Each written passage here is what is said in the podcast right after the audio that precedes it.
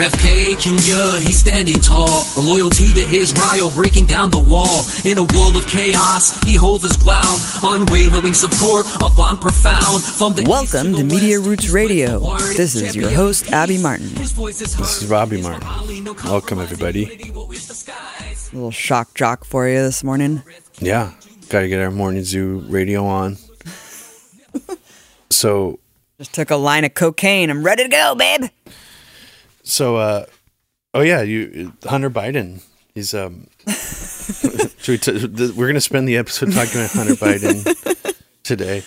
Uh, so the I mean, what's been going on with the presidential field, Abby? I mean, because this is we're already getting campaign commercials. We're already getting you know pre-primary debates with some of these candidates, and it's uh, it's pretty wacky to watch so far. I mean, we already gotten a real taste of what DeSantis's campaign looks like, and it's a pretty fucking badly run campaign, and he's really fucking it up. And it's uh, it's just sort of fascinating to watch all these different variations of weirdness. I mean, RFK Jr. His Israel loyalty has gotten to cartoonish proportions. I mean, it's it's it's. I almost feel embarrassed for people who stand for him very hard. I, I think a lot of people kind of quickly veered away from him. Let's get into it, Abby, because this is this is a wacky, wacky situation. Well, I thought we were going to talk about Hunter Biden's laptop some more, so I'm a little disappointed um, because I wanted to talk about him renting out houses in Malibu with hookers and giant crack rocks and water slides um, because it makes him sound really uncool. So, you know, all the right wing obsession about like, it's just like, dude, the more stories you keep putting out about this guy, the more I want to hang out with him. Uh, just kidding. Okay, so the presidential field is extraordinarily bizarre and very depressing. And you know, I know there's some some little concern troll, not even concern trolls, just straight up trolls who constantly harp on the fact that I supported Bernie Sanders. What a fucking idiot I was. Can you believe it? It's like, no, here's the thing. I was excited about the movement that was generated of tens of millions of people in this country who were organizing. And I wanted to be a part of that moment in time. That will probably never be replicated in my entire life. It sure as fuck didn't exist before that, as far, uh, you know, as long as I was living. So, yes, eyes wide open, I understand exactly who Bernie is, who he was. I was just kind of excited about that moment that we had to maybe galvanize for something bigger. This is so strange to me because, you know, coming off of the heels of like 2016, everything that happened, an entire Biden presidency almost behind us, I am so full of just despair. Like, uh, there's no way to be excited about anything looking at the presidential field at all. My former political heroes, Dennis Kucinich, Cynthia McKinney, I mean, these people that I hoisted up as like renegades and people who were really speaking truth to power and stuff. You know, the articles of impeachment, that was that was a moment in time that was historic. And I'm never going to take that away from Dennis Kucinich. But like looking now at what he is doing, it is perplexing. And I think it's kind of like the same thing. Like when you grow up, you realize, like, oh, yeah, we're just all super fucking flawed humans. Like now I see things for what they are. No Eyes heroes, wide baby. open, looking forward, no heroes. And so I cannot express that enough. Like when I'm looking at what's happening now, especially post COVID, post Trump, like already how strange the political landscape is and this kind of post left, whatever the hell you want to call it. It is just, it's like everything is just bizarre. It's like Biden is so terrible, right? Trump is so terrible. Like I can kind of see back in 2008, even though we were super disillusioned because of everything that we thought about 9-11 and the iraq war and being super radicalized way early on like we knew right from the get that obama was a joke we went around oakland and put up the war as peace stickers and you know, it was very unpopular and actually very radical to question Obama's presidency at that moment in time. Yeah, from the left. And I kind of get it. Looking back now, like how easy and nice it must have been for normies to be excited about Obama. Like looking at Obama, the candidate, was actually pretty exciting in retrospect, considering how horrific things have become and how awful things are now politically. Like how the just the lack of any candidate who's a young, fresh, like intelligent and like sane kind of left leaning things. Like now we don't even have anything remotely similar to that. So like I can see looking back, like, oh wow, it actually made sense. Um, even though he's super fucking creepy now with his playlists and Netflix specials and pretending like he wasn't the war criminal in chief and the drone king, like it's really strange now. But now you look at Biden and Kamala and zero other prospects at all. There's no one, dude. No one and there isn't even a prime. This is what it kills me too. There's not a primary. Biden is the pick. So, Marianne Williamson, as much as I do like her for certain things that she's done, what are her and RFK Jr. doing? Because there is no actual primary. And then you have the third party candidate who jumped in the race, Cornel West, like a super sloppy clusterfuck with the People's Party launch and then moving to the Green Party and how much did it take the wind out of his sails? And then on top of that, RFK Jr. is a goddamn nightmare, and his entire candidacy is such a redux of the Tulsi Gabbard psyop that I can't stand it, and I and it's so glaringly obvious, and I'm just like sitting back, being like, "How is this happening? How is this happening? And how are people falling for it?" Yeah, it is. Um, it's interesting. I mean, I guess it's just because Biden is so bad and so alarmingly bad to people that they they somehow have like I, I don't know. It's weird to see people being like, "Oh my God, the Democrats are going to try to do everything they can to shut out these these uh, primary opponents." And it's like, well, yeah, like that. They, are not. There isn't going to be a primary. So like, what like and, and at first it was like they're not going to let them hold debates they're not and it's like why would you think they would let them hold debates like they don't even like they even if there's a democrat running in the race that they don't like sometimes they won't like they'll try as hard as they can to not even let them get in the debate like if they were actually having one so it's a it is a weird expression that people have to to be acting as if they're surprised or shocked or this is abnormal it's like no this is what the democratic party will do every time. They don't they won't they're not going to have they're like first of all they would do anything they can to like shut down any type of like primary challenge. Uh and but it's it's weird that people are putting like the cart before the horse and being like they're not going to let them have a debate and it's like why would you think they would let them do that? They're not even going to allow any remotely form of primary challenge to get off the ground. Um so that was odd to watch people acting as if that was something. It's like, no, that is that is the way that this works. It's completely rigged game. Um, and so, and I don't know. I mean, I I don't personally care for Marianne Williamson. I, I at the top of my head, I can't even remember uh, what it is she did to like really turn me off to her. But I mean, I think RFK Jr. and her are both pretty bad as far as uh, mm-hmm. like people that espouse anything that would be something that I would want to vote for.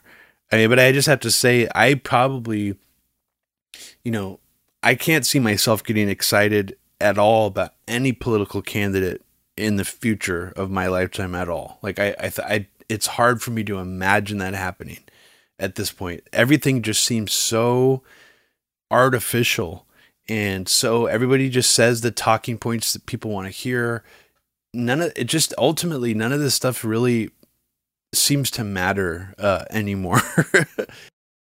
well, I guess it's exactly what I, I mean is that the exci- there's such a lack of like it, it's like none of this is grounded in reality. Presidential politics is so fake. It's a billion dollar dog and pony show. Oh, I'm sorry, it's going to be a multi-billion dollar dog and pony oh, show yeah. every year. It gets more more and more expensive. Yeah, that's what I mean is like all the people you have to be a narcissist to run for president. You have to be kind of nuts you know because like you know in your heart yeah maybe someone's got to do it just to keep the debate going and to show that yeah technically there could be another choice even though we know that the game is so rigged there isn't ever one. But like who are the people who really throw their hat in the ring and they're like i'm going to run for president. I guess my thing is like how is anyone excited about anything that's happening right now? Like yeah i get we're all super dis- desperate and depressed and maybe you kind of need to be excited about something because you need to hold on to something but it's like I'm so disillusioned with politics that I just look at the field and I'm like, this is so depressing. And how can anyone rally behind any of these people and like really be like, yeah, we're gonna campaign for them and like, yeah, let's let's do it, let's do it. I think there's just so many better ways to to live if you want to live in in a headspace where you're furthering some kind of political good in your mind doing it via um, canvassing, like making phone calls for campaigns. Like a lot of people do seem that seems to be like the default. It's like this is going to be my activist expression. And I I would really discourage people from doing that and instead do something that is actually going to make more of an impact on your local community. Um, and like maybe actually try to you know do some investigative journalism of your own about local issues. There are definitely local issue. I, I do think still think local elections, local issues, regional issues. There are valid reasons and important reasons to sometimes get involved in political campaigns in that regard. But even on a micro level, so much of it's fake too, and it is really, it just it really is soul sucking how much like political messaging there is even on like the lowest level issue of like a local election you know? Um and that's just the way that it is now. And it it's going to continue yeah, no to get con- worse countries don't worse. do this. Other countries don't do this shit. They don't allow it legally to have just 24/7 campaigning. Yeah. Like there's maybe like one year maybe. I don't even believe that anymore. Where like, okay, someone gets inaugurated, and then like for the rest of the year, maybe we don't we're not inundated with like presidential politics and like campaign politics, but that it's it's so all consuming and it just never stops and it, it's so pointless. I can't stress that enough how pointless it is. I totally agree with you. Um, what I know that you've been tweeting a lot about this. Talk about RFK and kind of the psyop nature of his campaign. Like what what is his deal? He's all over the place. Yeah, he came up on you know the the vaccine stuff but he is an environmental lawyer. Like he does have a good track record on fighting for the environment and that's why it's so weird to see him being shepherded into the you know free markets will solve climate change kind of thing and him kind of taking a step back from even his previous rhetoric on climate change and being like yeah yeah yeah like climate change is just all used for control. I'm not going to be addressing that in my campaign. And it's like oh okay so what are you going to be talking about? Israel, Israel, Israel, Israel, Israel, Israel. I mean, it's such a topsy turvy, weird campaign that he's running. I mean, he's hitting all these different hot button issues that appeal to very specific people. Like, he's claimed that he thinks the CIA uh, was involved in killing his uncle and his father. And that's really appealed to certain people because it's like seems like such a big a revelation. Like this is an actual living relative of the Kennedy family who is saying things that people always wanted to hear someone, you know, big say. And I think that that has a really big impact on people, especially people who are more prone to, you know, believing those things and how important they are. And on some level, I could understand that. Uh, but that's not, but you really have to look at the whole spread. Like, you can't look at RFK's individual issues that you like in a vacuum because it does seem like there is some very weird stuff going on with him. I mean, even let's just take for example his his views on Ukraine. He keeps talking about how we need a peace deal. He keeps talking about um, you know how this is going to escalate us into World War III. He's talking, saying a lot of the right things about Ukraine, but if you only go back like two or three years ago, he sounded like a complete straight down the middle, Normie. normal Russia Gator liberal, hundred percent. His son is currently fighting as part of like a U.S. Special Forces boots on the ground in Ukraine against Russia. His daughter-in-law is in the CIA. Um, so I mean, I don't know. It's it's just a weird thing to be like the CIA killed, you know, my my uncle and my father, but like my daughter-in-law's in the CIA and she's like a great person. It's a very it's just a strange thing. And then like the, the fact that his son is fighting in the war too, it's just odd. Um and but that's I mean that's just a whole separate thing. But the his Ukraine views have drastically uh, flipped over time, and for people saying that he's the greatest anti-empire, anti-war candidate who's who's ever run in an election before, it's just simply not true. I mean, you look at his record; he really doesn't say very much about war at all. In fact, he was very pro-Obama and an Obama defender during his presidency, and he and he was hoping for a cabinet appointment actually in the Obama administration. Um, so there, there's all these to me questions about what is he really up to. I mean, I think the biggest thing is that he is very much riding on and depending on the energy of like the anti-vaccine movement in this country for his primary energy that's keeping him you know, prominent or noteworthy in this campaign. I mean, his polling uh, reached, I think, something like over 15% or something like that. It was pretty surprising for someone who's running as a Democrat where there's not going to be a primary.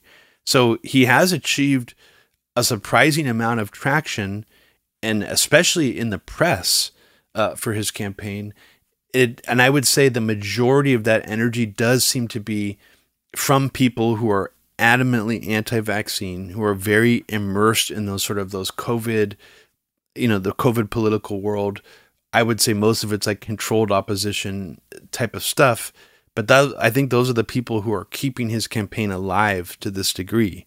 And it's it's really interesting even to listen to him in depth talk about vaccines. I you know, I I don't know very I stay out of the debates a lot when it comes to like you know different vaccines over the years and and what what they've done what side effects they've done i'm not as knowledgeable about that stuff as some other people are but listening to J- rfk jr talk about it he does seem to be like filled to the brim with like encyclopedic knowledge about all these different vaccines all the different trials all the different um you know studies that have been done on them. And so it's fascinating to listen to him. So on one hand, I was like inclined, I was empathetic to what he was saying when I was listening to him on Rogan, and you know, I listened to the, I think it was something like three hours long, and he spent about half of it talking about vaccines, and you know, on some level, like I am very much an advocate for, you know, I, I am anti-mandate. I don't think anyone should be forced to take the vaccine. I think that that's morally reprehensible. So there's so there's parts of me where I'm empathetic to the some of the things that he's saying, but when he actually gets into the actual granularity of like his vaccine views, it does seem like if the Children's Health Defense Fund was at one time like a legitimate organization that was really putting out strong uh, information, um, I would be surprised if it's even in that realm now because if he's the head of this organization, he is very sloppy and fast and loose with the facts that he's throwing out to the point where he he clearly has a confirmation bias in a very specific direction. He represents hundreds of clients in these class action style lawsuits against all these different companies. And at a certain point, as I'm listening to this interview, I had to wonder like, is he possibly exploiting these people? Like by creating hysteria about things that maybe should be looked at and scrutinized more, but he's going hyperbolic about his rhetoric in order to win these court cases.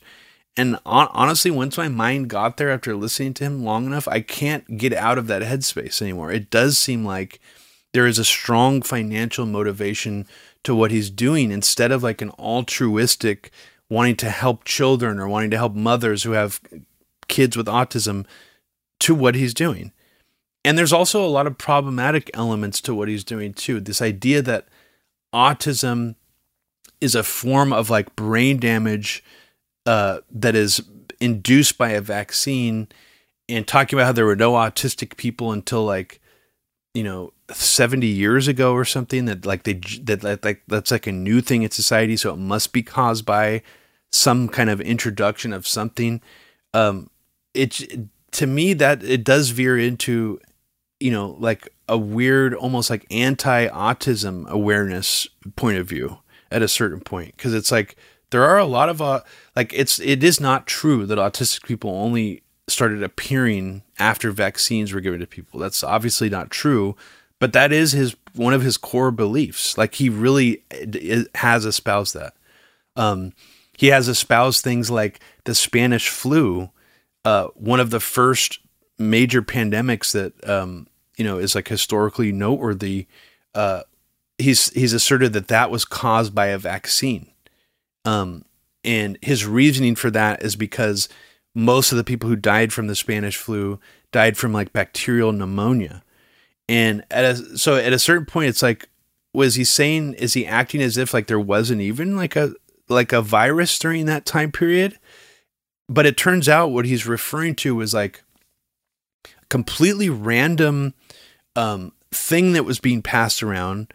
There's not very much credibility to it. It's it's a total speculative theory that someone threw out there I think like 10 or 15 years ago saying that there was a meningitis vaccine trial being done on some military base in the US and that they were trying to say that that's what caused the Spanish flu. That somehow like Wait, so are you are you saying that Ashkenazi Jews were not targeted with this race? that's what I'm saying. I mean, that was wild too because it's like I the thing is I am sympathetic to the notion that the U.S. is or was or other countries do try to develop crazy shit like that. Like I, that is true, right? Yeah, the the but concept to, to, in on paper is right. true. It, that is a real thing. Race specific bioweapons. Right. Right. So everyone was like, "Oh my god, that's crazy." It's like, well, no that that idea is not crazy. What is interesting is him saying that COVID was um, engineered to target certain races. Because that that is what he said in the clip even though he he says that he wasn't saying that. That that's what i took from it and i watched it. Um so it's just yeah it's like he'll take something that is factual and then just go the next level where it's like super loose and makes it discredited well that's what's so interesting about it um i was going back and forth with this guy sam husseini who I share some views on with when it comes to like our bioweapons program. Um, we differ on some things, but he was like, he's like RFK Jr. really needs to like, you know, bring this conversation about bioweaponry into like a credible realm. He needs like, why is he talking about throwing all these like random things out and getting caught in all these, you know, by saying all these wacky things when he seems to know about like the real facts about biowarfare and stuff, like he could bring this issue to light. And I was trying to tell him, like, I don't, at this point, I don't think it's a good idea for him to talk about anything that's an important issue to bring to light because it's just going to be shit coded by how wacky and how wrong he seems to be on a lot of other issues. I mean, he doesn't just say that um, like cell phones cause brain cancer or can cause brain cancer. It, he's really leaned into the whole like Wi Fi uh, radiation can like cross your blood brain barrier and give you cancer. And while there are some studies out there to suggest that there is a low level radiation from Wi Fi, he's putting out a lot of stuff where it's like, is this sort of like a trial lawyer kind of like rhetorical tactic that he's doing to, to, to sort of win these lawsuits and gain these grounds legally, but like not really in the sense where he's having like a full on scientific examination or ex- exhumation of like what's actually going on here. It does seem like that's more what he's doing. And part of the reason I think this, Abby, if you go to the Children's Health Defund website, um, Health Defense website, which is his main sort of law firm uh, organization, it basically has aggregated on it over 85 articles from the Epoch Times now, time. Now, if I was someone who thought that a vaccine had harmed my child or myself, and I wanted to get justice and form a lawsuit against a company, and I saw that, I would be like, no, no, like I do. This is this does not seem credible. Even if this guy can win me a lawsuit, something about this seems sketchy. This seems sloppy, and also it just seems to be sort of weaponized because it's like the Epoch Times coverage on like vaccines and stuff is not you know even if you take the Falun Gong thing out of the equation it's definitely pushing a very specific agenda and that agenda is a very hawkish anti-china agenda well, it's a U.S. cutout, and what's crazy about it is it's not just aggregating those articles, which would be bad enough, but he has come out on the record and said that he believes the Epoch Times is like the premier, like alternative media that people should be following. Like it's the most cutting edge, truthful. Yeah, he specifically or whatever specifically named them as, and I don't know exactly where this comes from, uh, but he was. I think he was asked what his favorite media outlet right now is, and he said Epoch Times. Um, I think that says it all. It, it, that's the that's the thing. It does it does say it all because even if he's not out there saber rattling against China, you know, as part of his campaign, he said a lot of like yellow peril, weirdly China focused, xenophobic things about COVID. He's implied that it, it is a Chinese bioweapon. He said that. He's implied that Chinese military went into the Wuhan lab and like raided it, you know, and like kicked in the doors and and and done all this stuff to cover it up. He's made a lot of these insinuations that go above and beyond what has, I would say, always been sort of a xenophobic narrative about lab leak that it was, you know, that that it was done in this Chinese lab. But now the the more mainstream consensus, I guess, about that is that like there had to have been U.S. and like Chinese scientists involved in that if that happened. His, when he talks about it, it does seem like his focus is more like Chinese military bioweapon stuff. And that is odd too, because someone who claims or who seems to have as much knowledge as he does about all this stuff, that wouldn't be the view you would land on. So it does, I, I guess my when I'm saying this, what I mean is that he does seem to have some some linkage or some association with these anti-China hawks. I don't know where those connections are made, but the Epoch Times one is disturbing enough because we know that that is some kind of cutout regime change fake media outlet that is that's clearly having a shitload of influence right now. Um, so, I mean that that should be a red flag enough uh, for a lot of people who are sort of in the scene of like anti-imperialism, anti-war. Um, but then at the same time, Abby, I think his COVID politics just turn people on so much and they're so wrapped right, up. They're willing in, to overlook it. They're so wrapped up into like the Peter McCulloughs and all these people that yeah, they just overlook it. And even some of them overlook his Israel stuff because they are so into his COVID politics. Um, I think it just speaks volumes about where people are at politically too. That like you're so desperate to hold on to something. It's like the that's why I bring it back to Tulsi because like you're you want to hit those key like reptile brain talking points so much that you adhere to and have based your entire ideology around right now, which is like COVIDism. That's their fucking politics is COVID. Where do you stand on COVID? And so that was such a line in the sand for them that that's all that matters. Just like Tulsi saying, you know, hitting the reptile brain about, I don't fucking know what people thought she had to hit the reptile yeah. brain on, kept saying World War Three, I guess but like overlooked torture and overlooked mm-hmm. all the other crazy stuff, the rampant homophobia and stuff like that. And with RFK Jr., the COVID stuff, you're totally right, overshadows his continuous groveling to Israel so like w- like farther than Biden. I mean, he is he is going out there every day saying crazy stuff about Israel and what I think bothers me the most about it is that people apologize for him and claim that the Israel lobby must be getting to him, right? He would be good on Israel, but the Israel lobby, see, look how crazy they are. They he has to follow orders from them. They have to dictate to him if he thinks he has a chance. It's like why why do you assume that? Why don't you just assume that these are his beliefs? Yeah, when you that he is a hardcore Zionist. When someone shows you who they are, believe them. He is not there was no reason for him to lean into Zionism this much. There is no reason. He was already doing it before he got accused of anti Semitism for that Ashkenazi comment you mentioned earlier. He was already doing it long before that.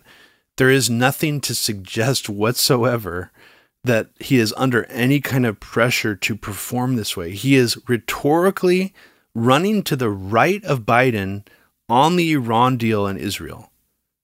So, yeah, Biden is rhetorically a liar, and there's probably a lot of the things that, you know, maybe they're even trying to kill the Iran deal internally. Maybe, you know, who knows what the Democrats are really up to.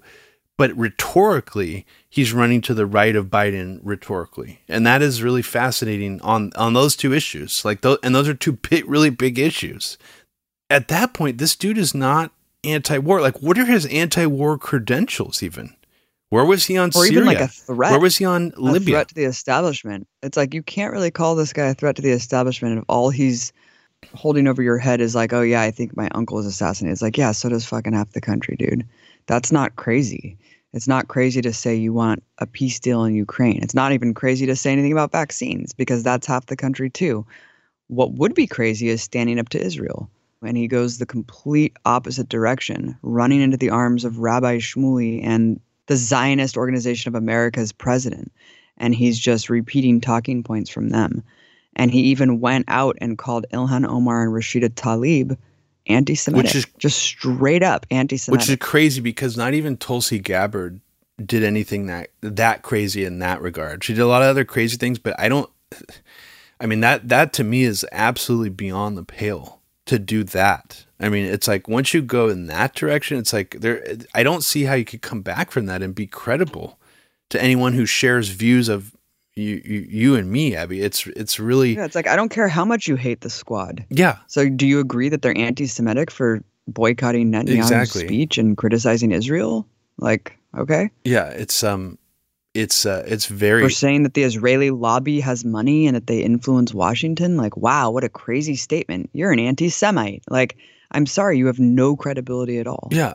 Zero. and he and he really is off the wall. I mean, like, and I do think to say he's a threat to anyone in the establishment at this point, there's probably people like in these big pharmaceutical companies who are who actually believe that they want someone like this out there shit coding any criticism of them like and making it all like sort of kryptonite by association to have someone this out there this wacky uh you know sort of joining on that chorus. And, and I, I just i have to wonder about all that. It's like how is he a threat to anything at this point? Um and i don't know. I mean it is um it is fascinating to watch him running and what it sort of you know how it makes all these people on the left and people in the anti-war scene all excited and kind of doing mental gymnastics to try to stay on stay on the you know the horse or whatever. I woke up um this morning uh this morning is uh the 28th and i had this vague memory of rfk jr posting a strange tweet with the numbers 14 and 88 right next to each other and i swear to god i woke up this morning thinking wow that was a really weird dream and like within probably 30 to 45 seconds i picked up my phone and looked at twitter and i saw somebody i saw like a ton of people like bringing it to my attention on twitter like the exact tweet that i remembered reading which i thought was a dream. And i'm still sitting here very baffled and just utterly confused and also it's almost gone to like comic proportions now of what is actually fucking happening Okay, first explain what 1488 is. Okay, so 1488, you know, like a lot of this neo-Nazi stuff, it's it's sort of barely code. Um, and 1488, uh, and this is from the SPLC's website. So, you know, SPLC Yeah, take that other grain. does a lot of dumb shit. They put out a lot of hyperbolic shit, but this this is more or less accurate. That 1488, uh, the 14 stands for the 14 word slogan coined by David Lane, um, who was serving a 190 year sentence for his part in the assassination of a Jewish talk show host. And that Jewish talk show host, I believe, is actually what the Oliver Stone movie uh, Talk Radio, which is based on a famous play, is based off of this actual real life event. Um, and the the actual 14 words is we must secure the existence of our people and a future for white children. Um, 88 stands for Heil Hitler, as H is the eighth letter of the alphabet. Um, so, like a lot of these neo-Nazi cunts, you know, they they they they signal, they dog whistle, and they've been doing this forever. Where they're they know that to a certain extent, open signaling of neo-Nazi white supremacy doesn't go, take you very far.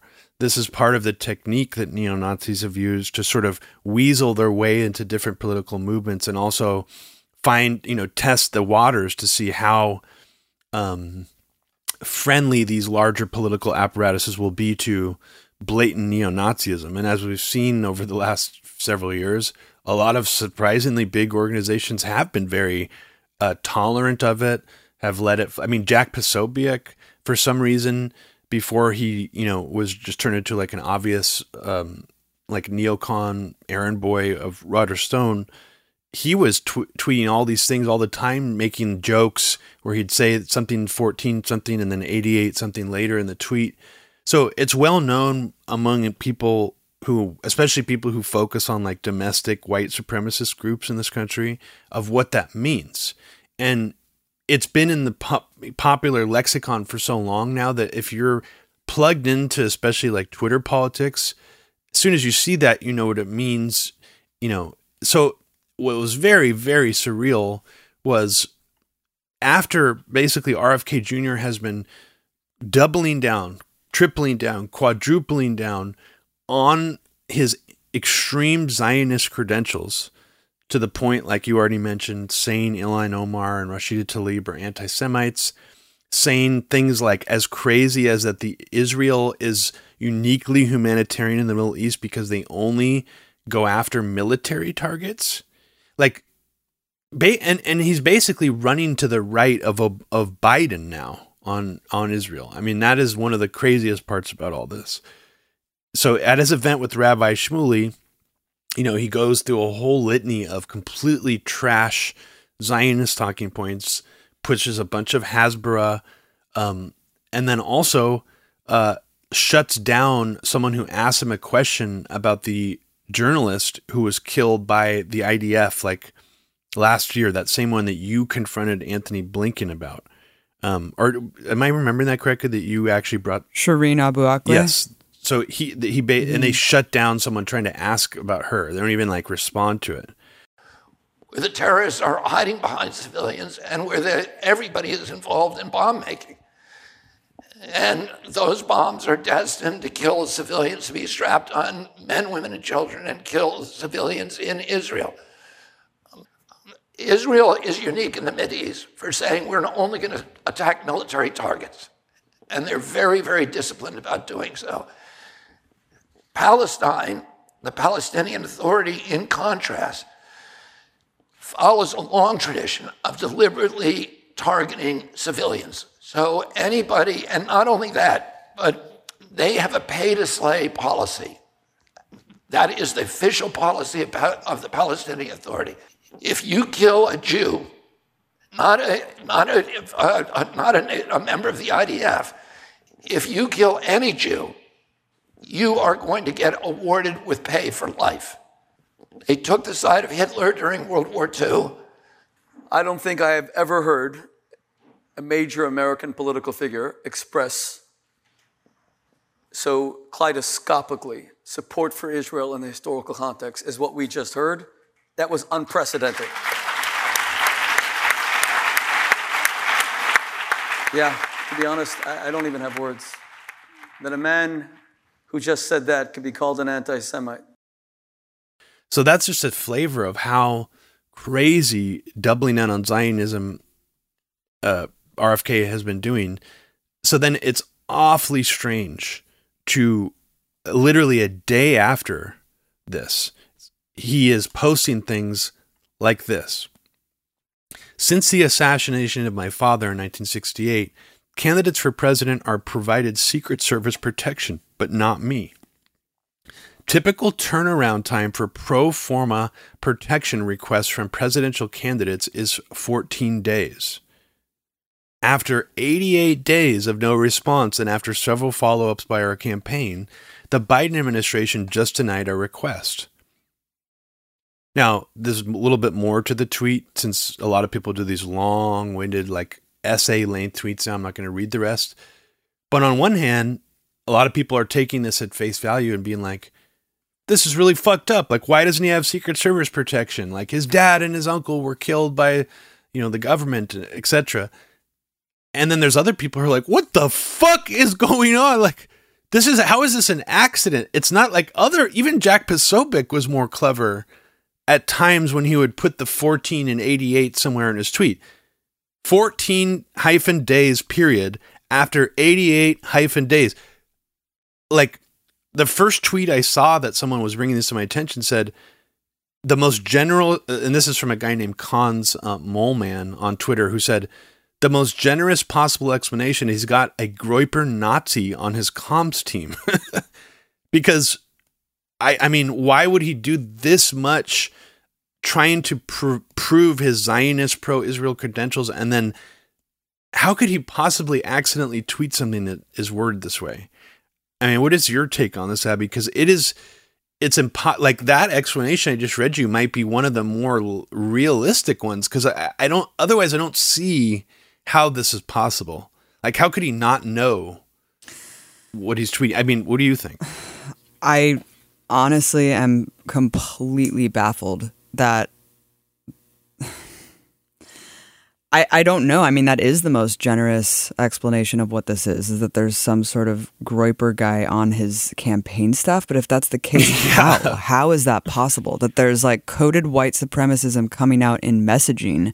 And at the same time, you have this guy doubling down as the most extreme Zionist. I would argue across both Oh, fields. I, I I, don't hear anyone talking about this kind of stuff. I don't hear anyone, any politician, actually going as far as he is to to assert his Zionism. Hanging out with uh, Rabbi Shmuley day to day to day. I mean, and Rabbi Shmuley even said he was like, "This is historic. This is a historic moment. Like we've never heard someone be this staunchly Zionist. Like this." Promising about his allegiance to Israel. Like he's going back to the roots of like what what our relationship should be with the, with America. I mean, it is really out there, I mean, Robbie. but to your One quick comment too. Apparently, in the same thread that the guy told you about this, apparently, I was looking at it and someone was like, "Yeah, he changed his mind on Sirhan Sirhan too," and said that it was actually because his dad supported Israel is why Sirhan Sirhan killed him. What? Okay, that see that is really Yeah. surreal because he's been the one to actually lend some credibility to the idea that Sirhan Sirhan was somehow a tool of some other forces. And you know, I'm not it's not easy for me to believe in anything having to do with like MK Ultra or Manchurian candidate style assassins but I was inclined to be like, okay, maybe there's something there's something to this if his own father was killed by this guy and he's trying to like rehabilitate his image and actually meeting with him in prison. Like that was in some ways that seemed like it might have been like an important thing to explore. And but now it's like I cannot trust anything this motherfucker has ever said. Like this has gone so off the rails that it's like it, it the only way I can describe it is some kind of shit coding operation. Uh, shit coding, having skepticism about the vaccines, which I think is a hundred percent valid position to take. Shit coding, the idea of uh, I don't even know what else. I mean, he's even brought up the 2001 anthrax attacks in his books, like I mentioned. Um, so I don't. I, all I can say is back to your point, is that he is now running as a more pro-Israel candidate, at least the way he's signaling, than Donald Trump, Nikki Haley, Mike Pence, and Ron DeSantis. It has gone far beyond him going to the right of the Democrats on a position about Israel. Far beyond. He is now, arguably, the most pro Israel candidate running in the race, including the entire Republican field. Now, I'm sure on some level, maybe underneath the rhetoric, that's not necessarily accurate, but the rhetoric that he's putting out is more pro Israel than anybody in the Republican field. And I'm, I mean, do you, would you say that that's true? Yes, and and now the coded anti-Semitic stuff, like at the same time doubling down on Zionism, seems so overwhelmingly psyopy that I don't I don't know how to decipher it really. Like what is actually happening here? And what is happening with is Dennis Kucinich just a hired gun right now? Like I had I used to have an overwhelming amount of respect for him, but what what is he doing involving himself with this campaign? I just found out that he was his campaign manager a couple weeks ago and I was floored. I don't know what he is doing. Uh, I was pretty surprised to see that. I guess I shouldn't be that surprised given, you know, his support for Tulsi Gabbard, but it, it was still a little bit disappointing. I mean, it's more than a little bit disappointing because it's it's like if he's his campaign manager, he's being paid by him. You know, it's like it's it's it's a Right. paid job, so I- I do gotta wonder, and and it does take me back to like the era when Dennis Kucinich was regularly appearing on Fox News, and like was he a paid contributor to Fox News? I don't know what his ethics are at this point, but it's very shocking and disappointing. Um, and uh, you know, as we have been with a lot of different people over the years, I'm I'm at this point completely baffled. And look, he was actually a Kamala Harris donor and supporter only two or three years ago. This is not someone who has a trustworthy track record of even having rhetoric that's anti-war. This is a this is brand new. And I guess it's okay now for people to just come in with a huge track record of being actually a pro-war neoliberal like way late into the game and just start saying like we need peace talks between Ukraine, this is going to start World War III, etc. I mean, I guess people just do not question the validity of that. I mean, I'm watching it thinking not, I can't trust anything he's saying on Ukraine. It, and it's at this point, it's there, you're not really taking a risk by doing that. I, I don't think, especially if you're in this position in the race. So, I mean, it's it's absolutely strange. Um, and Yeah. and look, Yeah. the Epoch Times associations that he has, uh, where he actually promoted the Epoch Times as being one of the best websites or journalistic outlets, plus the Children's Health Defense Defense Fund being so wrapped up in this like controlled opposition, basically what seems like an arm of the deep state media ecosystem, like Epoch Times and all these weird anti-China news channels, is highly questionable highly questionable.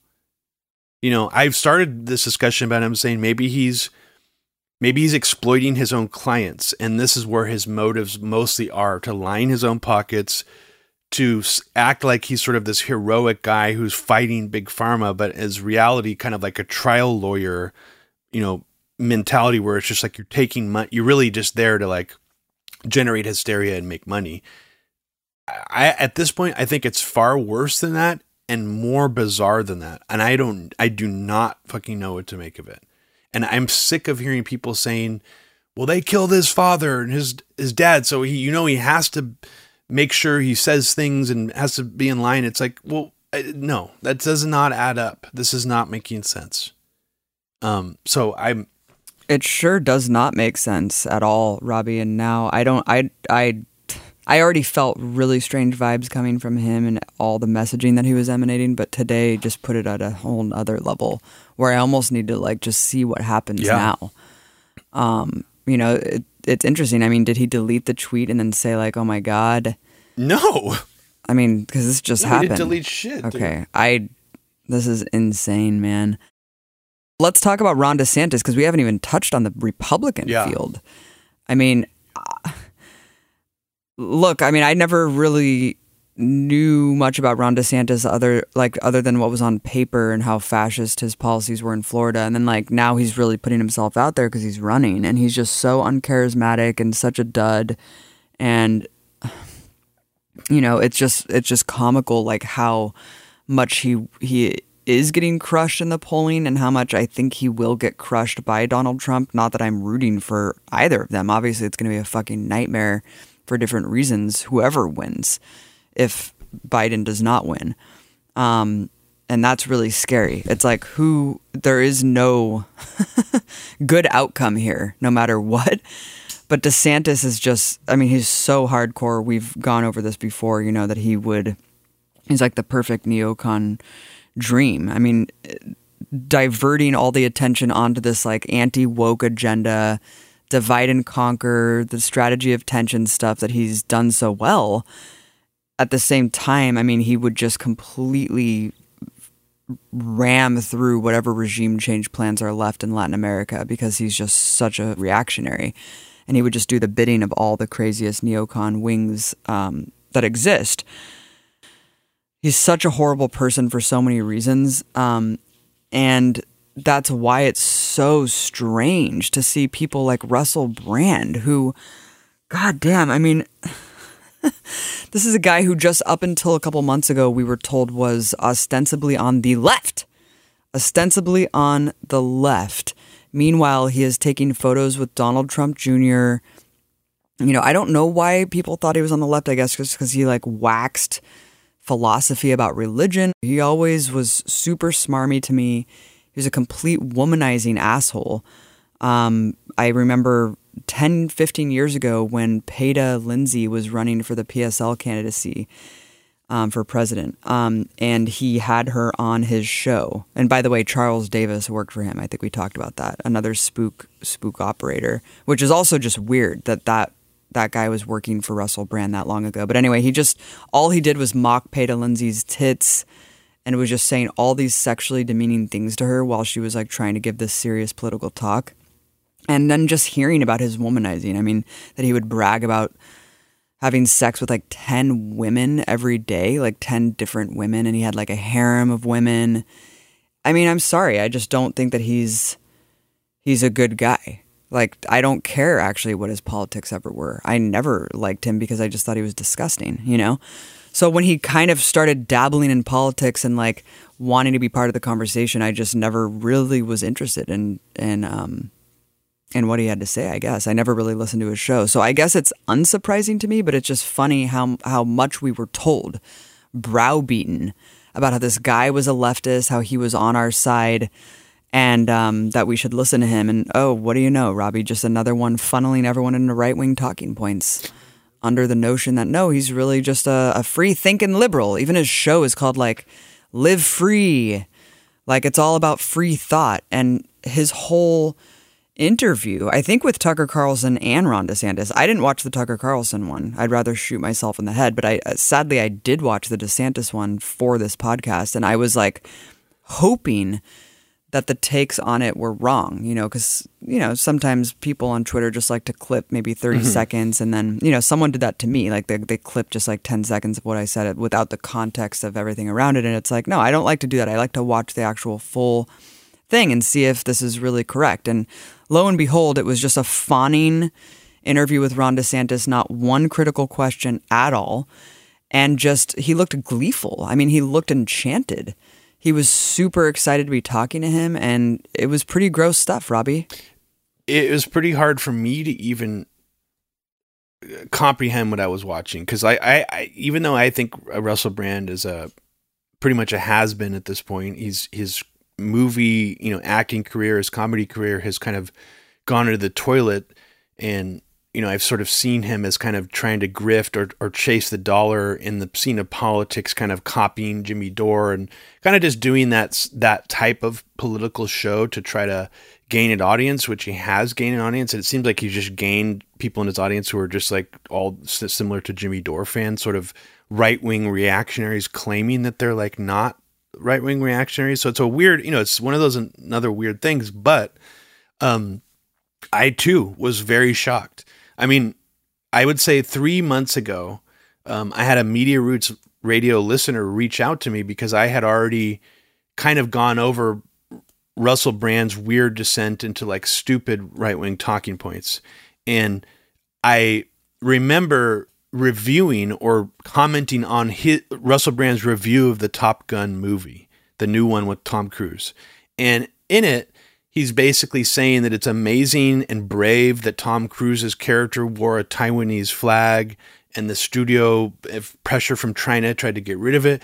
So he was like going into these weird areas where I'm like, this is really strange that Russell Brand is like signaling this way specifically now, talking about like how we need to like basically implying like of how this was such like a an achievement of a movie because it like stood up to China and it was like pro American and pro military and it was like just a bunch of good old fun and you know like it was not like a woke movie and all this shit. And I I you know I commented on saying like this is absolutely insane that he's talking this way.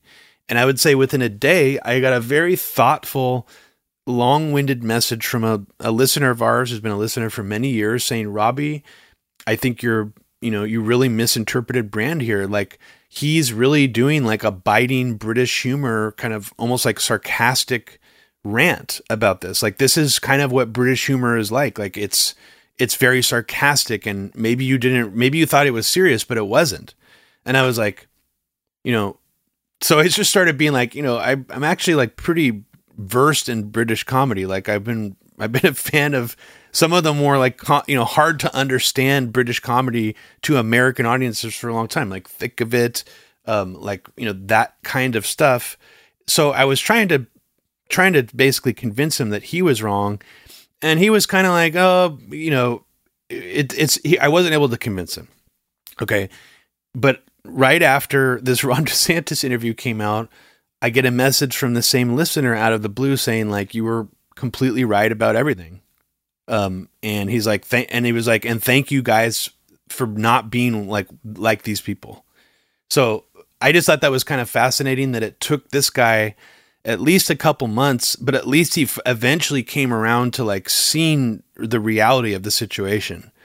But I think that also speaks to a level of people don't want to believe this thing. They want to take at face value that people like Jimmy Dore or Russell Brand are progressives who are just renegades, who aren't right wing or aren't right wing reactionaries in any way, shape, or form, that they get unfairly maligned that way. They're misunderstood. And I do think it takes people a while sometimes to process or reorient their brains in the direction of reality, where it's like at a certain point, you can't keep saying that. You can't keep I mean, I still see people saying Glenn Greenwald is on the left, and it's like, yeah. what? What makes you actually think that, though? I mean, and that's the danger here is if there are people susceptible to right wing reactionary thinking, like let's just say people in their audiences who are being dragged down and steered in a certain direction without even realizing it. That is dangerous because a lot of their fans are people who are, I would say, smarter than the average person who consumes media smarter than the average like person who mm-hmm. watches Fox News, who watches CNN.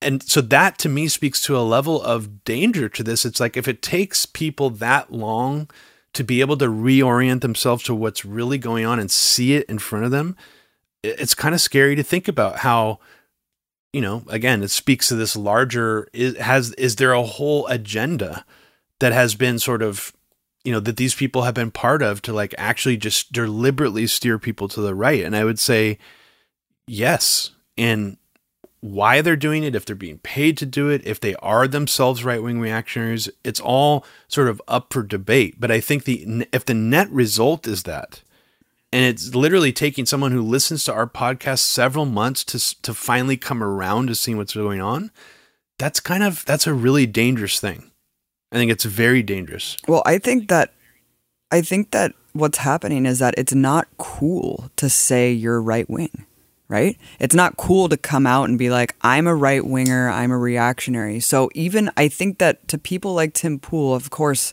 his utility only, the reason that he's so explosively popular with a lot of right wingers and MAGAs and libertarians is that he is he calls himself a liberal, right? A questioning liberal who just agrees with everything the right wing says and says the left has gone too far and he's still a critical thinker and he's still independently minded, it's not cool to just come out and be like, look, I'm actually right wing now. Um, that you don't have any utility whatsoever in this space doing that because there's so many hugely popular right wing accounts that dominate everything um, all of the podcast platforms, all of the YouTube shows, Fox News, I mean, all, radio, everyone who dominates those spaces is right wing, just openly so. So I think that to be someone like Russell Brand, you have to be you have to brand yourself as something else ideologically, some like Glenn Greenwald as well. Um, otherwise, where do you fit in?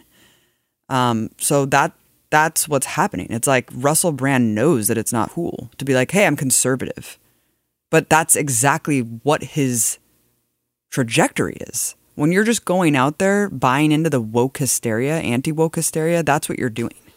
Yeah, I mean, and and I mean, as we know, the whole anti wokeism thing really does go back to like the roots of the domestic policy prism of neoconservatism.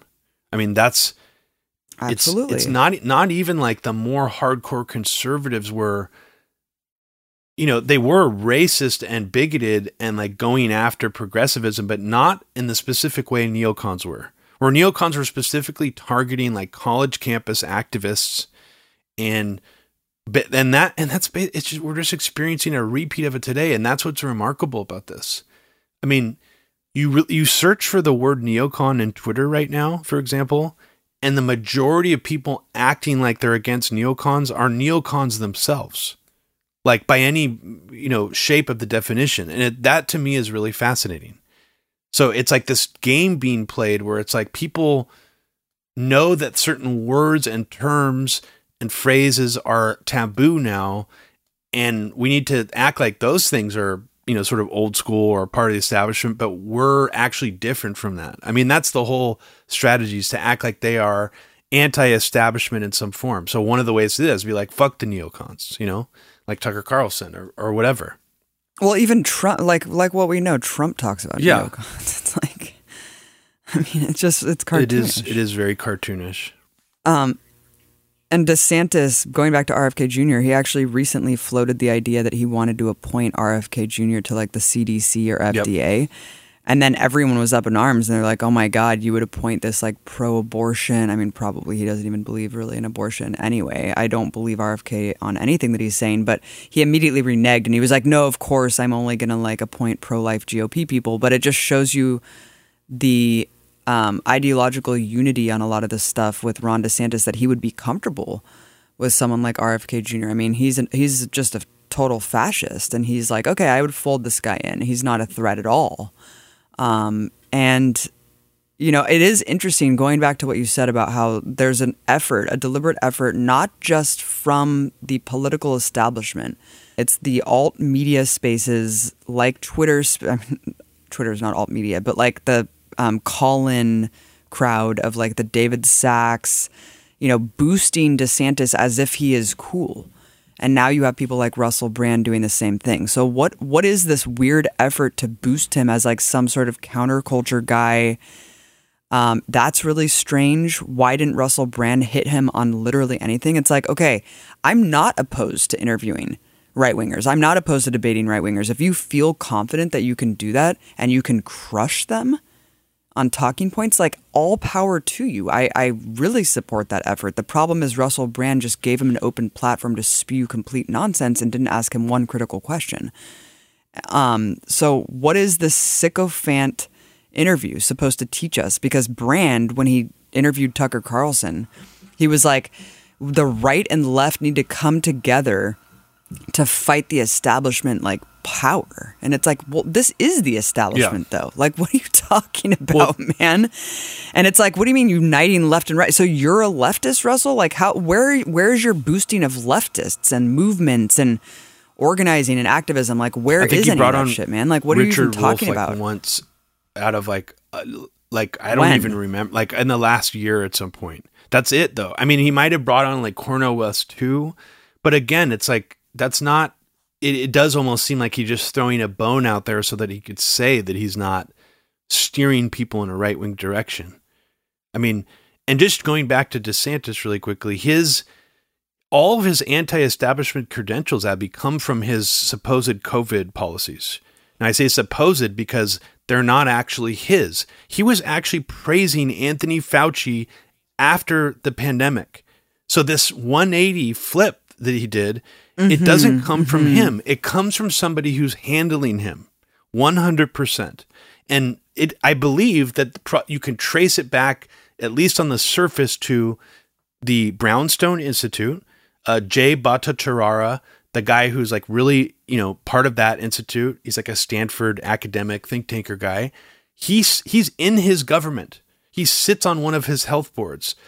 And it does appear that somebody sort of reached out to him and's like, you need to it's you know take this position because we believe it's going to be a valuable valuable position and political block for the Republican Party of in some way, shape, or form. And that block is valuable beyond just Republican politics, Abby, because it really does tap into the pseudo anti-establishment system. If you're if you have a guy who's virtue signaling all this anti-COVID policy stuff, it's almost like in a way there are people out there who probably see Ron DeSantis as some like stealth, like Alex Jones, like patriot guy who believe in all the other conspiracies about neocons, but somehow that's the one that got them and kind of put them into this mind, this headspace where they believe that, you know, regardless of all his other establishment points of view, like this is really renegade and like super important.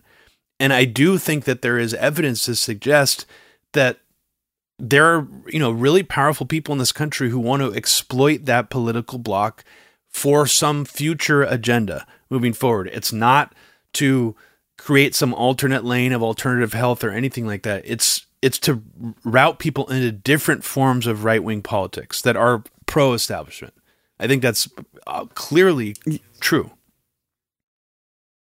Yeah, I mean, let's. We should play a little clip from Brand's um, ass kissing interview with Ron, so you can see what we're talking about here. What is evident, even after just uh, uh, this limited amount of time in your company, is that you are a competent orator, that you are a successful politician, that you are very appealing, that you've succeeded in Florida. Brand's interview was just so cringe in saying that he succeeded in Florida. What did he succeed at? I mean, he has this anti abortion ban that's medieval and comparable to the worst human rights in other countries. Um, which is just it just makes the premise of our foreign policy so much more funny about like how we advance human rights, right? And we have just medieval shit happening in places like Florida. So yeah, so DeSantis is polling around twelve percent, which is interesting. I mean, given that RFK is polling like twenty percent or something in the Democratic field, I think that's really interesting. 15 to 20. Okay. And then Trump is well over 50% still. And then this other guy, Vivek um, Ramaswamy, who you're going to talk about, is actually polling pretty high as well, Yeah. comparable to DeSantis. This is a guy that kind of popped up out of nowhere. Um, last point, and I, I want you to talk about him because I don't know anything about this guy, but last point about DeSantis is I love how everyone, at least in our spaces, just calls him like Gitmo Yeah. Ron now. I love that this story that Mike Prysner, my husband, broke is now just branding this motherfucker for the rest of his life. To anyone who's actually paying attention, he is a torturer. He oversaw torture at Gitmo. I love, I love, love, love that he is just has this now hanging over his head. Um, and I hope he never gets away from it. I hope that everyone just constantly pushes him on this. That's the last thing I'll say about DeSantis. Just unbelievable stuff going on. Who is this other guy though? Because I have seen nothing about him Well. I mean, the interesting thing is I wasn't seeing anything about him until maybe about six months ago. So his name is Vivek Ramaswamy. Um, I believe he uh, is of Indian descent, and you know we've seen, and I don't know if there's any kind of pattern or actual something to this, but we've seen several other prominent people getting into the Republican race who have also been of Indian descent in the Republican Party, and that seems to be more common than like someone of, you know, uh, more you know anything beyond very light skin color uh, Hispanic descent as far as like a Republican candidate. And I I, I don't know. I'm just bringing that up because it's kind of fascinating to think about that. You know, how many times have we actually seen someone with like you know, someone with darker colored skin who's running as like a Hispanic candidate in the Republican Party. Like I can't even remember uh, that happening. Can you? So, No. so it, that in and of itself is sort of fascinating to think about. That there, it does seem to be like something about there's like an Indian sort of right wing you know, something that is seemingly marketable within the Republican Party. I mean, Nikki Haley being another example of that. Um, who's uh, what's that one guy? Um, She's definitely white. she is. now. Bobby Jindal is probably the last person I could think of. But that's kind of besides the point. The interesting thing about this guy is he's extremely well educated. Um, seemingly also very wealthy and resourceful. I mean, this is what was most noticeable about his campaign when he right when he launched it, or right when I started seeing stuff from him. It was all very high production values, excellent comms team, excellent social media presence team, firing on all cylinders promotion that was clearly very very expensive. Um, you know, not just the production values, but the coordination and the team behind it and the reach that he had. A lot of money seems to be behind this. And just from the skill level of that promotion of himself, it o- it appears to be like more expensive and coordinated than Donald Trump's campaign, than Ron DeSantis's campaign signaling, and many other of these Republicans. So that was immediately stood out to me. I was like, this is really fascinating. Like, how did this guy get all these resources together so quickly and get this much traction? And he immediately started getting traction with libertarians, Abby. Um, sort of even met dropping things like Ron Paul.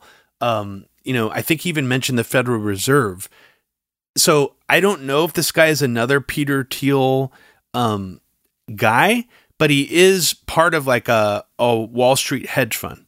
Um, so like there may be some kind of uh you know something going on there, but he he's like a tech VC guy. He's another one of those guys. So I don't know if there's any connection whatsoever between him and uh, Peter Thiel, um, but he has uh, there's loose connections to him. I mean, he's the co-founder and executive chairman of Strive Asset Management, an Ohio-based management firm, um, and it raised about twenty million dollars that included donations from Peter Thiel, J.D. Vance, and Bill Ackman. So I would say that this almost does seem to be like a repeat of Blake Masters, but like this guy is like, I think he's poised to be like the next, if not in this election, because I, I think it's like too late, but possibly like the next front runner in like the next Republican election cycle. And not only that, Abby, he's getting a ton of traction among like actual paleo conservatives. They're they're getting on their knees and sucking their his dick, kissing his ring for saying all the right things about big government. Um, and it is fascinating to watch. And I, the most fascinating part overall is that he sounds audibly, vocally like a QVC host or te- televangelist or both combined. He, he sounds completely phony. Like that's all I can. You just have to hear his voice to understand what I mean. And so that's all I really have to say about him. I don't know if you have any comment. Let's play a little. Let's play a little something so people can hear what the hell this dude's up to.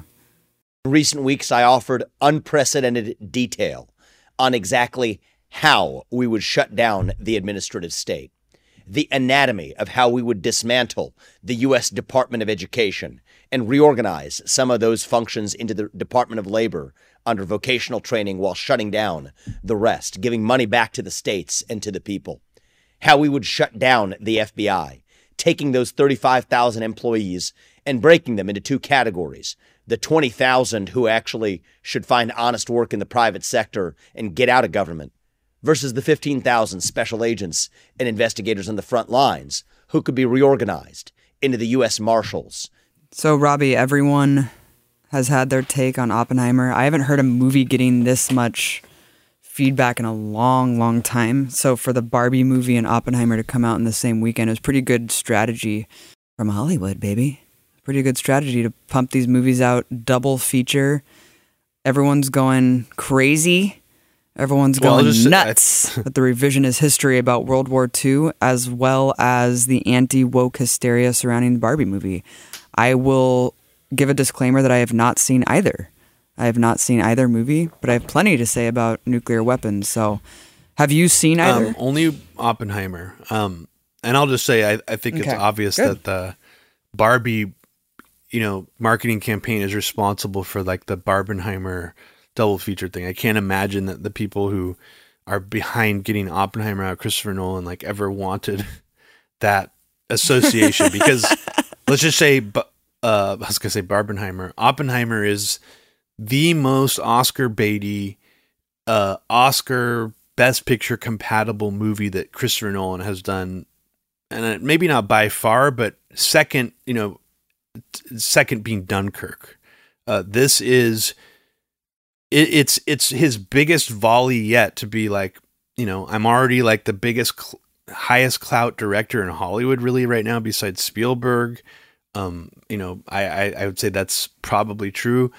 So this is like my attempt to get an Oscar to sort of enshrine myself in that historical lexicon of cinema forever too. And I think he's, I mean, seems pretty poised to do that. Um, I can't imagine a movie coming out this year that's going to be more Oscar caliber, sort of best picture contender. So that's that's what I think it means on a on a on a movie level, like in the larger scheme of like movie culture.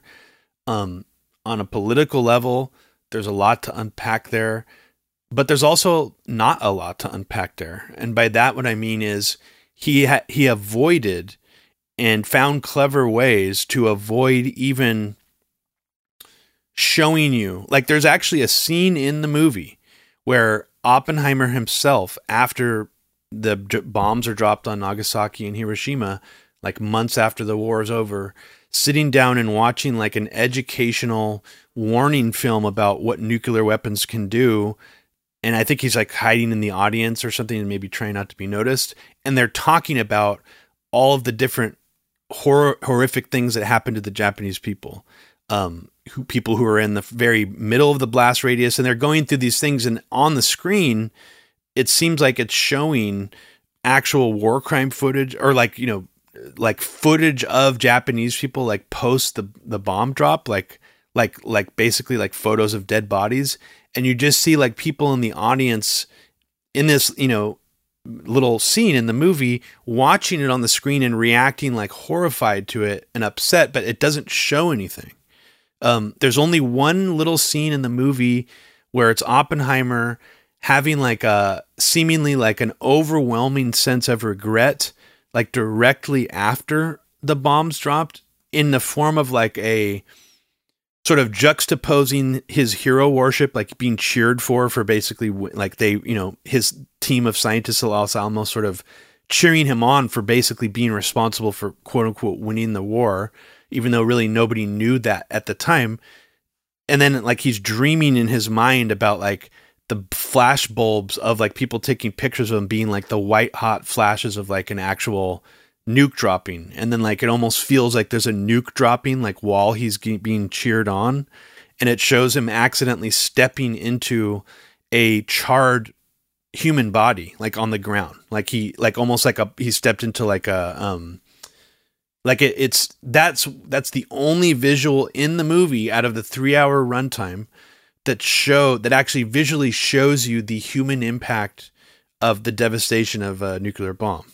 So that so there was a very deliberate choice made to not even show you the devastation to sort of sanitize that. Even though it's an R-rated movie they could have shown you some really horrifying shit. That was not shown. And you know I think that I don't, you know, I don't know what Christopher Nolan's politics are. I can't imagine he's that progressive of a guy, but I I mean, they wanted to I think that they wanted to make it seem as if uh this was a very bad thing in a lot of ways, but it was, you know, all basically the neoliberal talking point that it was necessary. And mm-hmm, even mm-hmm. though there was commentary in on that talking point in the movie, sort of examining it a little bit, it never really went any deeper than like, well, that is actually like accurate. Like that, like that talking point. There's a couple scenes where it's sort of like, well, how do we know that they're not going to surrender? How do we, you know, that kind of stuff? But then never is resolved as being like, well, we fucking did it anyways, and this talking point wasn't true, but we use it as an excuse. Like that's never established. It's just sort of that's left out there as like, well, that is probably true. We had to do it. Um, so that's that's interesting. I mean, as a political movie, it's not. I would say it's not even particularly that offensive uh, to me for someone who has the feelings I do about Hiroshima, because it it did a lot to avoid it to avoid a lot of the things I think that you know people would probably want out of a movie like this, who are coming from our perspective. Um, but I mean, Cillian Murphy, fucking amazing, amazing acting job. I mean, there was a couple minutes in the beginning where I was like, I feel like I can kind of hear his Irish accent. I'm not buying this, and like within like five minutes, I was like, he's he's gonna win an. I mean, he should win an Oscar for Best Actor. Like this is an amazing, riveting performance. Just he's doing. Um, supporting cast was okay, but I mean, look, if you're going into this expecting like a Chris Nolan level spectacle and you just want to just have a fun movie experience, this is not the movie. It is three hours of heavy, heavy talking, and the actual bomb drop scene is very fucking underwhelming. Like he might as well have used CGI because he should have. It was very, very anticlimactic, like in terms of what we saw. It's so interesting how these directors managed to be, stay relatively apolitical in a three hour movie with heavy Yeah. dialogue surrounding one of the most politicized like myths that underpins American empire. That's fascinating. Well, it is fascinating, and I think part of the way he was able to, because it's like Oscar movies do need to have politics. Like you can't, like I would say, most Oscar bait movies, except if we're talking about like the Hurt Locker, which you know, I guess people in the Oscar, the Academy thought that was very political and deep or whatever. I don't. I think like leaning into politics is actually what they like and what gets sort of people's you know the more intellectual crowd sort of in, engaged in these kind of movies. And so to get around kind of what you're talking about i forgot to mention that there is a heavy amount of the story.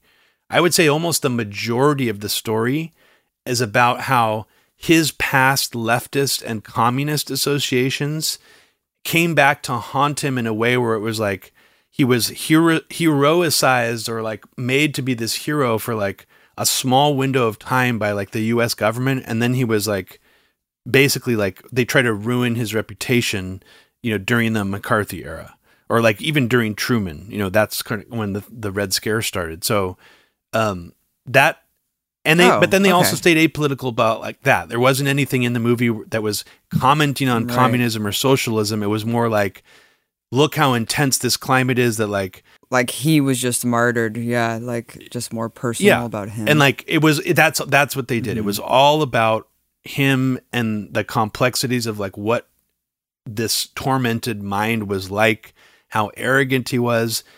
And I guess in the end, the probably the only really good thing they did was they never really made him out to be like a good person.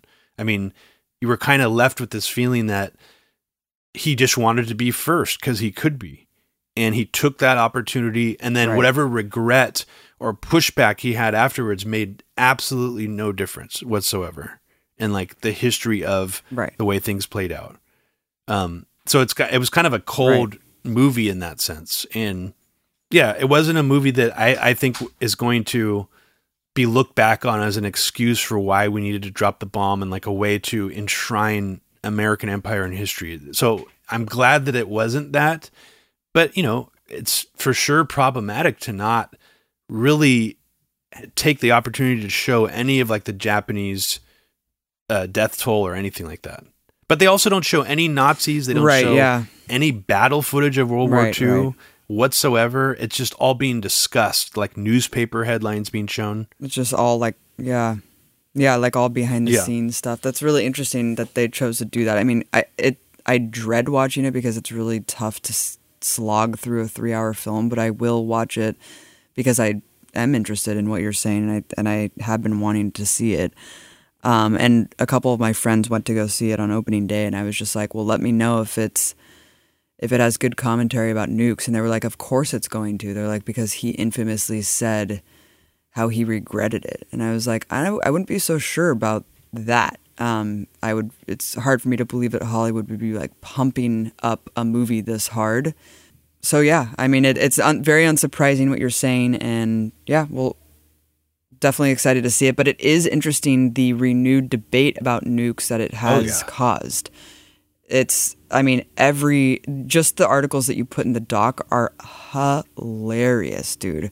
From the establishment, like the papers of record, Washington Post, New York Times, everyone's putting out the reassurance that yes, the nuke sucked, Robbie. Yeah, I was really regretful that we had to do that. Doesn't it suck that we had to do that? Because the Japanese were so crazy. Yeah. They were so goddamn crazy that they would have never surrendered. So if we didn't drop those nukes, God knows what would have happened, Robbie. Hundreds of thousands, potentially tens of millions, even, could have died because the war would just never have ended. Those Japanese were just so nuts, dude. They were kamikazes. They were they would have just driven themselves into suicide. I mean, they didn't care, dude. That's how nightmarish the Japanese people were. they had to be put Yeah. down.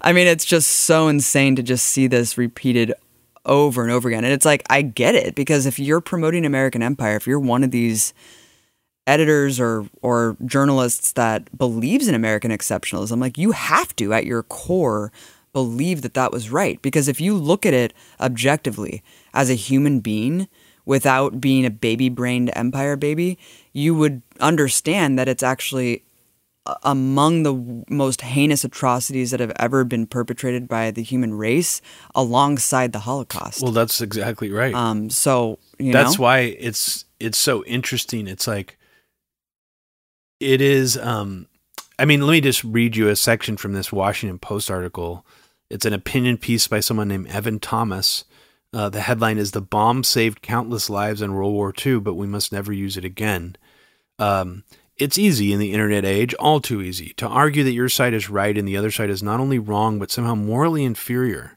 But in the harsh world of geopolitics, the most momentous decisions are often morally ambiguous. The United States' role in the world, as it has played out for decades, is not susceptible to simplistic labels of right and wrong. Idealism and realism often clash. There's been a constant tension between our hopes for a better, more peaceful world of democratic progress and the exigencies of national interest.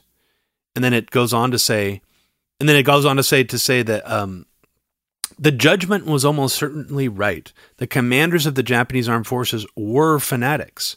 On August 9th, after we dropped the second atomic bomb, Japan's war minister asked his fellow members of the Supreme War Council, would it not be wondrous for the whole nation to be destroyed like a beautiful flower? Um, so basically, it's implying that, yeah, that the Japanese are so crazy that they're basically self genocidal, that they would be willing to uh, that you know this even goes a step further than what you were just saying that they would never surrender. It's almost saying that like they would want to be nuked. Like that's I mean, so it's pretty. it's like the yeah, no, it is, it is basically it is one of those infamously dehumanizing methods. You know, to like basically tar and feather another adversarial nation. Um, so you know, it's uh which is amazing when you look back at what was real what really happened you know? And what really happened was japan was going to surrender. Everyone knew that japan was going to surrender and that the united states made the decision to drop the nuclear bomb as a threat to russia. It was actually just using japan as bait. Um, they just sacrificed 100000 people that were instantly incinerated. And it was really all about the war with the Soviet Union to send a very clear message. The bomb being dropped was the goal. It, it, it's like it wasn't just like an end to this endless war and it needed to happen and oh man it was so regretful it was like no that was the intent the intent was to drop the bomb to send a message not to just to the soviet union but to the world we're asserting our dominance as the newly dominant empire and we are going to start this arms race that will never end. After these two civilian cities were nuked and, and, and hundreds of thousands of people after that died of radiation and they were carefully studied. We knew exactly what the effects of radiation were because this was just a huge testing ground. All these people were used as guinea pigs, but Robbie, for the next several years, um, decades even, the U.S. continued to test dozens of nuclear weapons on unwitting citizens of the Marshall Islands that was newly attained as the empire. This chain of islands that was just used as a testing ground to test not only atomic bombs, which were the bombs dropped on Hiroshima and Nagasaki, but hydrogen bombs, Yes. which are bombs that are many times more strong than the atomic bomb, and even a thermonuclear bomb, which is a thousand times stronger. 1,000 times stronger than the atomic bomb. It was exploded underwater. God knows what that did to the world. But we know that countless people died from radiation. Countless soldiers were used as unwitting test subjects. Told, I mean, it's surreal footage. You look at some of this shit in the Castle Bravo nuclear blast, and there's like hundreds of like sailors on these little boats that are all just surrounding the blast zone. um, that were directed to like be there, I guess, just to see. I don't, I don't know what to study it. It's it's surreal. I mean, what the U.S. did. There's estimations that up to one million people, up to one million people died from just the fallout of the subsequent testing here in the United States. You look at some of these like graphics of all the nuke tests that we did in New Mexico and you know in the Marshall Islands. I mean, hundreds it's like what did that do dude like yeah it's it's horrific obviously you know pales in comparison to compare anything to hiroshima and nagasaki because we incinerated 100000 people in an instant and we went to the hiroshima museum and it was life changing and i really recommend everyone listening to go listen to that episode listen to the episode where my brother and I go to Japan and we go to the Hiroshima Museum and we did a Media Roots radio episode about it. And it's a really, really powerful one because it was just fresh and really moving. Um, but I mean, we never talk about the damage that was done from just all the tests here, too. I think that's Crazy. probably actually would be the most fair criticism of the the story that they chose to tell in Oppenheimer because there was a lot of horrible things that happened like from the Los Alamos like very beginning in terms of the the tests that they did there that actually harmed and probably killed civilians that were in New Mexico. So that I mean that is interesting that none of that was covered in the movie. And there's a, actually a lot to unpack there that I was I have only been made aware of recently. I mean, you can assume that the first nuclear test did not have probably even the same protocols or or safety measures that the later ones even had, even though you're probably mostly talking about the accumulation of all the later ones. But the so you'd have to imagine the first one probably had some pretty huge fuck ups or even like just very careless things where they didn't care about, you know, giving radiation poisoning to civilians. Apparently they even did some radiation poisoning like testing on civilians and that's something that I haven't fully delved into but that's been documented. I mean so so Christopher Nolan is pretty shitty for not even touching on any of that um at whatsoever in the film.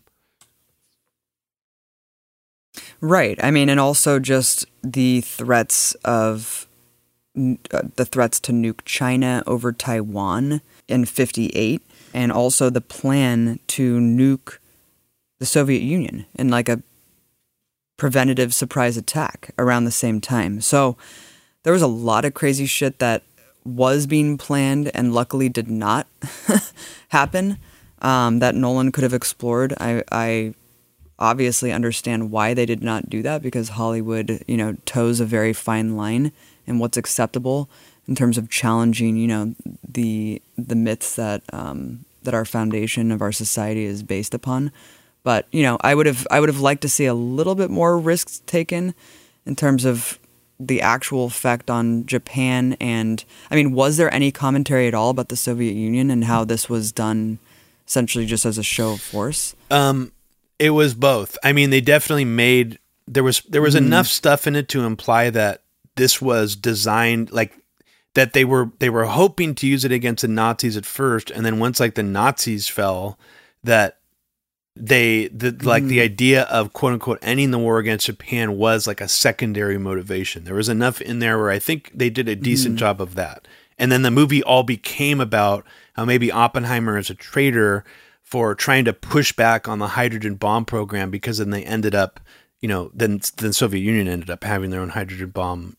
So that there was enough in there to to make it where it was about yeah, this was really all about going to be about the Cold War. So I don't think I can fault them on that. Um, but but yeah, I mean they could have definitely gone gone even further with that.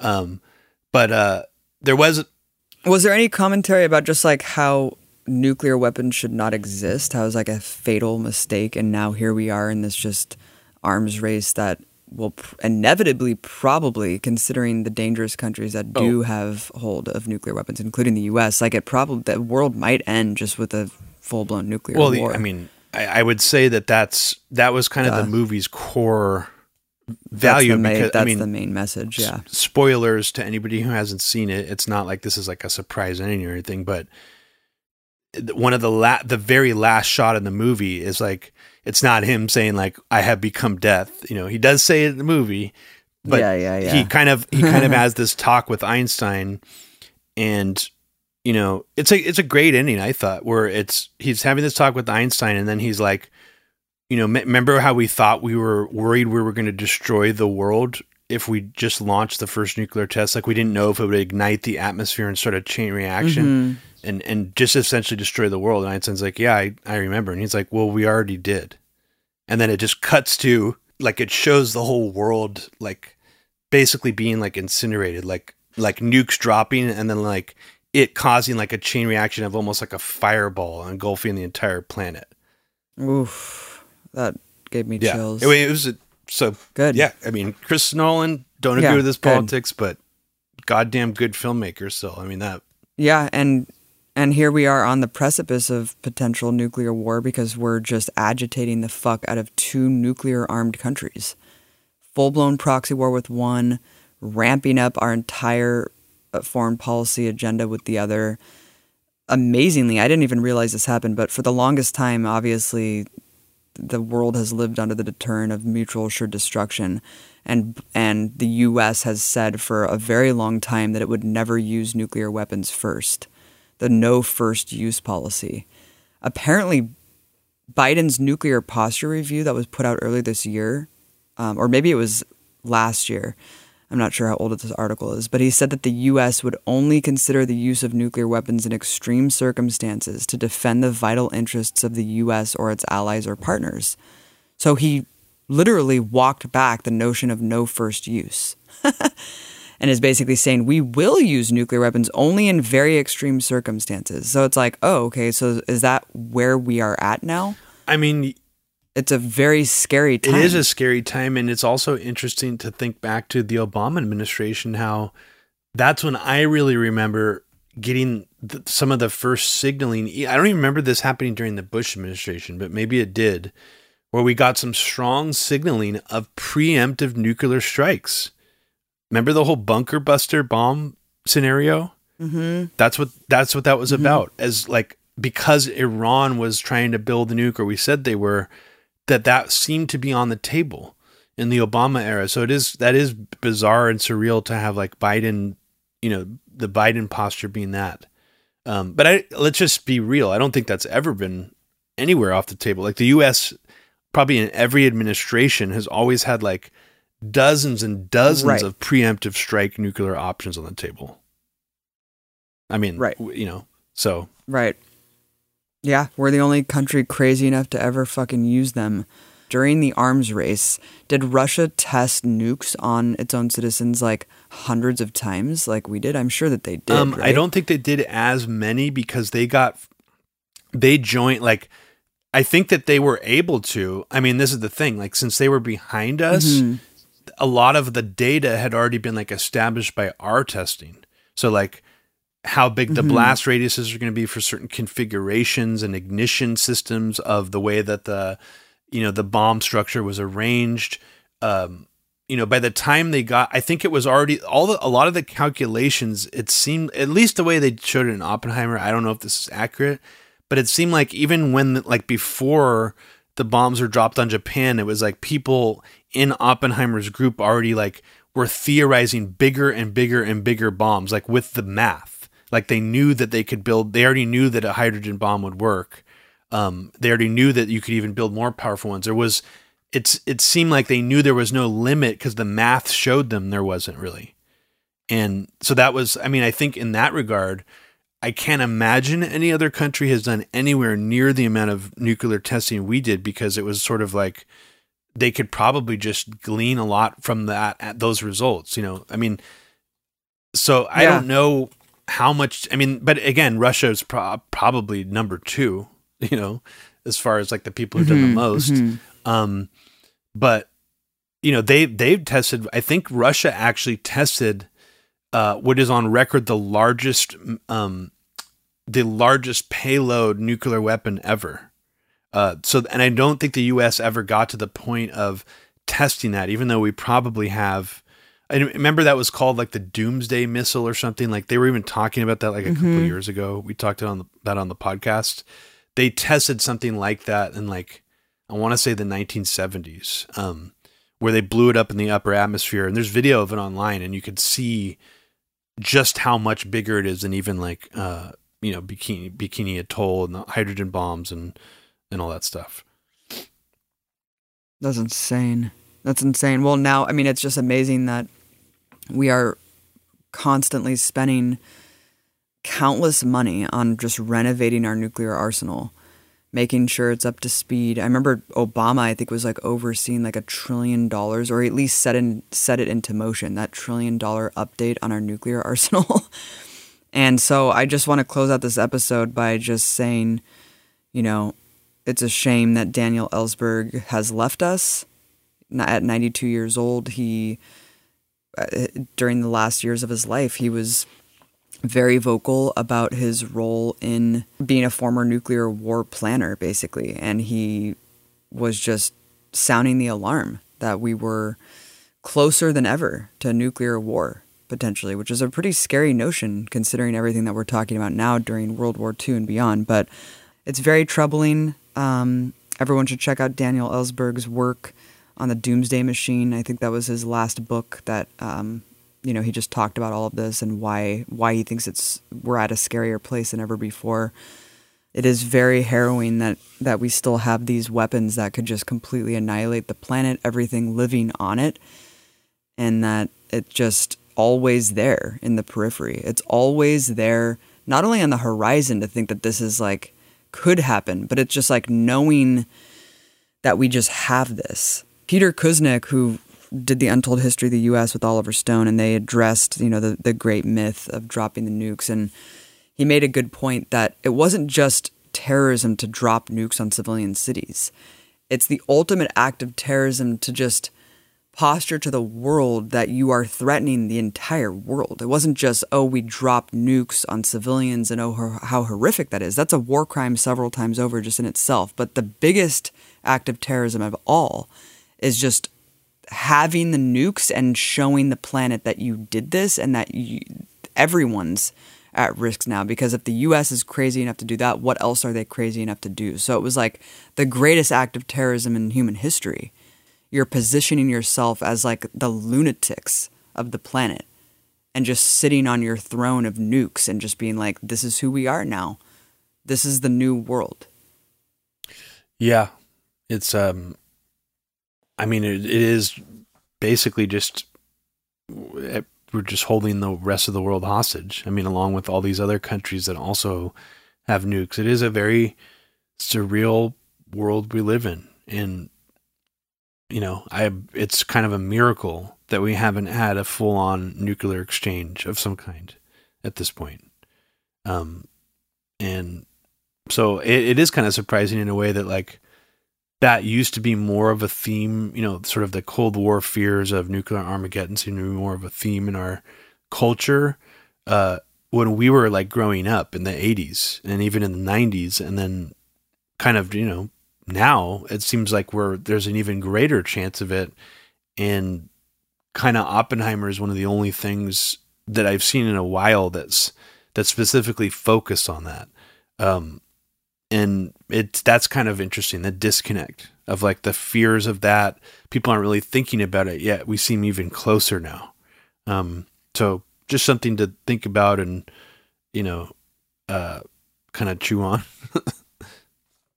maybe we never should have split the atom yeah i guess i guess we shouldn't have but how do you but it's okay robbie because nuclear energy will now solve us with climate change so it's all going to come full circle we're um, you know, we're gonna harness this this technology that we have no idea how the fuck to harness safely, and it's all gonna solve everything. Technology is gonna be our savior. So it's all good, dude. it's all good, dude. well, thank you everybody for. Oh, um, I know. Yeah, wait, I wanted to just quickly say. sorry to everyone. I know these UFO hearings in Congress are totally batshit crazy, and I'm sure that you really want to hear our take on it, and we really want to give it, but we wanted to do our due diligence and give like a full episode. I think we, I think it deserves like a lot of time spent because of how bizarre stuff is actually getting, where we have alleged whistleblowers sitting there talking about alien bodies and alien biologics um, being discovered. So it, it and you have Congress people just like nodding their heads, taking notes. Everyone's just like, okay, like this is happening. Um, pretty surreal stuff going on. Definitely need to to really unpack that, Robbie, in the next episode that we do. I can't wait to do it. So that's why we didn't touch upon it here, but stay tuned. It is coming for sure. Thanks everybody for listening to Media Roots Radio. And if you are not already subscriber to Media Roots Radio, please consider becoming one for as little as five dollars a month or per episode that we put out. Uh, we put out about four episodes a month. Um, we are making more of them Patreon exclusives these days. Uh, so, you know, if you want more than like two or one episode of Media Roots Radio a month, that's how you're going to get access to the rest of our content. And uh, we really appreciate uh, you out there who are subscribing. And you could subscribe at patreon.com slash Media Roots Radio. Peace. Yeah, listen up. Let me make it clear. A leader for the people, no room for fear. The South, he's standing tall, he's the man. Ready for the challenge with a solid plan from Florida sunshine to the nation's stage. He's been making moves, breaking through the cage, fighting for our freedom, defending our rights. Bringing strength and unity with all his might. Ron DeSantis, a name we can trust. For president, he's a must. For the fearless, he's got the knack to lead this nation, get us back on track.